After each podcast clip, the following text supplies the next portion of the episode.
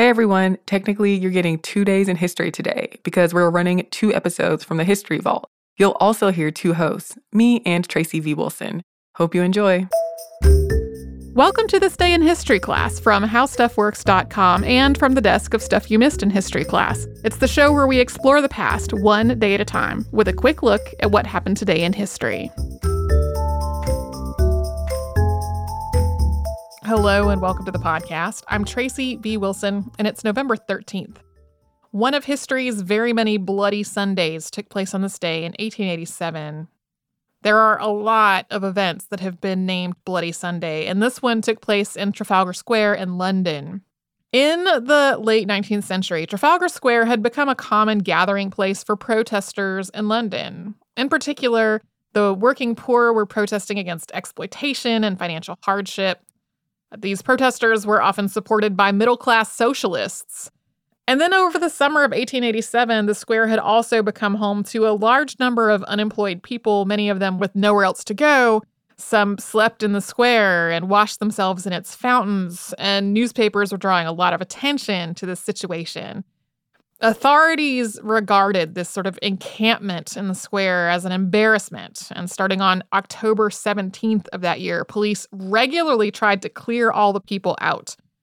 But little was done to address the circumstances that had led to these people being there in the first place. So many of these evictions from the square became violent, but the people having nowhere else to go and it having become such a focal point for protests, people would gather there again. As attention grew to this cycle, the protest grew also, and a lot was going on in these protests and demonstrations. There were a lot of different people involved who had their own goals and objectives. There were socialists and anarchists and trade unionists. And some of the more specific political ideas that were brought up in these demonstrations included Irish home rule and England's treatment of Ireland, in addition to all the other things that we've already been talking about. So on November 8th of 1887, a notice was posted to ban meetings in Trafalgar Square. It was issued by Charles Warren, who was the Metropolitan Police Commissioner.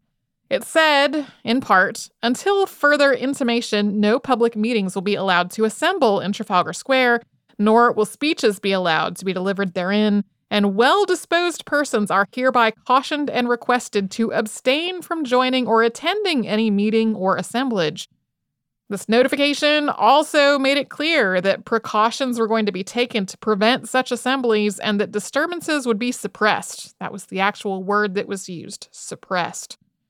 So now, in addition to the poor people and the socialists and the trade unionists and all of these other people, there were now also radicals who thought the key issue at play here was the freedom of speech. In defiance of this ban, a plan was formed to march on Trafalgar Square in protest. And the plan also included speeches and a demonstration that was planned once they arrived. That was to happen on November 13th of 1887. But what happened instead was that the police charged the protesters. There were 1,500 police, including mounted officers, and there were hundreds of volunteers there as special constables. The military was there too, including infantry and cavalry, and most of these people were armed with police truncheons although the military units also had things like bayonets. A few protesters were killed in this. Most sources say either two or three, and at least 200 were injured in violence that went on all day. There were also many arrests of the leaders of the demonstrations.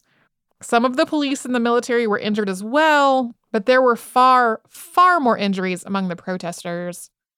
A big part of the response to this event was outrage against the police brutality that had happened, and the people who were killed were viewed as martyrs. The authorities, though, felt that the use of force had been appropriate, and some of the more conservative papers framed this as a much needed cleanup of lawless agitators. A week later, on November 20th, at a subsequent protest, a man named Alfred Linnell fell and was trampled by a horse and killed. His death was similarly condemned in the same way that the police brutality had been. The idea was that an exploitive and inhumane system had caused this innocent man's death. Thanks to Christopher Hasiotis for his research work on today's podcast, and to KCP Pegram and Chandler Mays for all their audio work on the show. You can subscribe to the Stay in History class on Apple Podcast, Google Podcast, and wherever else you get your podcast. And you can tune in tomorrow for a media milestone.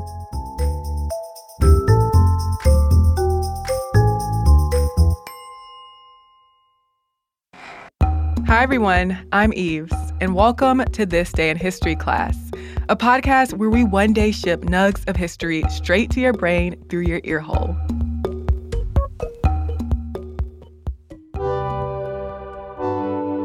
The day was November 13th, 1906. Industrial designer Eva Zeisel was born in Budapest, Hungary. She's best known for her tableware. Eva was born Eva Amalia Striker to Laura Polanyi Striker and Alexander Striker. Her mother was a historian, feminist, and activist, and her father owned a textile factory. Eva enrolled in the Royal Academy of Fine Arts in Budapest when she was 17 years old, with the intent of studying painting. But her mother urged her to learn a practical trade, and she decided to become a ceramist. She dropped out of the academy after three semesters and began an apprenticeship with Jakob Karapancsik. Karapancsik was a member of the Hungarian Guild of Chimney Sweeps, Oven Makers, Roof Tilers, Well Diggers, and Potters. Eva soon graduated as a journeyman or a trained worker and started to create her own pottery. On a trip to Paris in 1925, she visited the International Exhibition of Modern Decorative and Industrial Arts and became familiar with the Bauhaus, the international style of architecture, and other modernist designs. Eva's work was exhibited at local trade fairs, and Hungarian ceramic manufacturers took notice of her art and commissioned collections. In 1926, her work won an honorable mention at the Philadelphia Sesquicentennial. At this point, Eva was working as a designer in the Kispester factory in Budapest, creating designs for decorative art objects. She wasn't in that job long before her desire to travel and learn new skills took her to Hamburg, Germany, and Schramberg, Germany, where she worked at Schramberger Majolica Fabric, designing tableware. There, she honed her industrial design expertise to create Art Deco designs that were both beautiful and functional, and were able to be mass produced successfully. Eva's work merged sleek modern designs with more lyrical classic shapes. In 1930, Eva moved to Berlin, where she worked as a freelance designer for several companies. After two years of immersing herself in Berlin's art scenes, she ended up moving again, this time to the Soviet Union. She worked at the Lomonosov factory in Leningrad, now St. Petersburg, designing tableware that was rooted in modernism and 18th century Russian designs.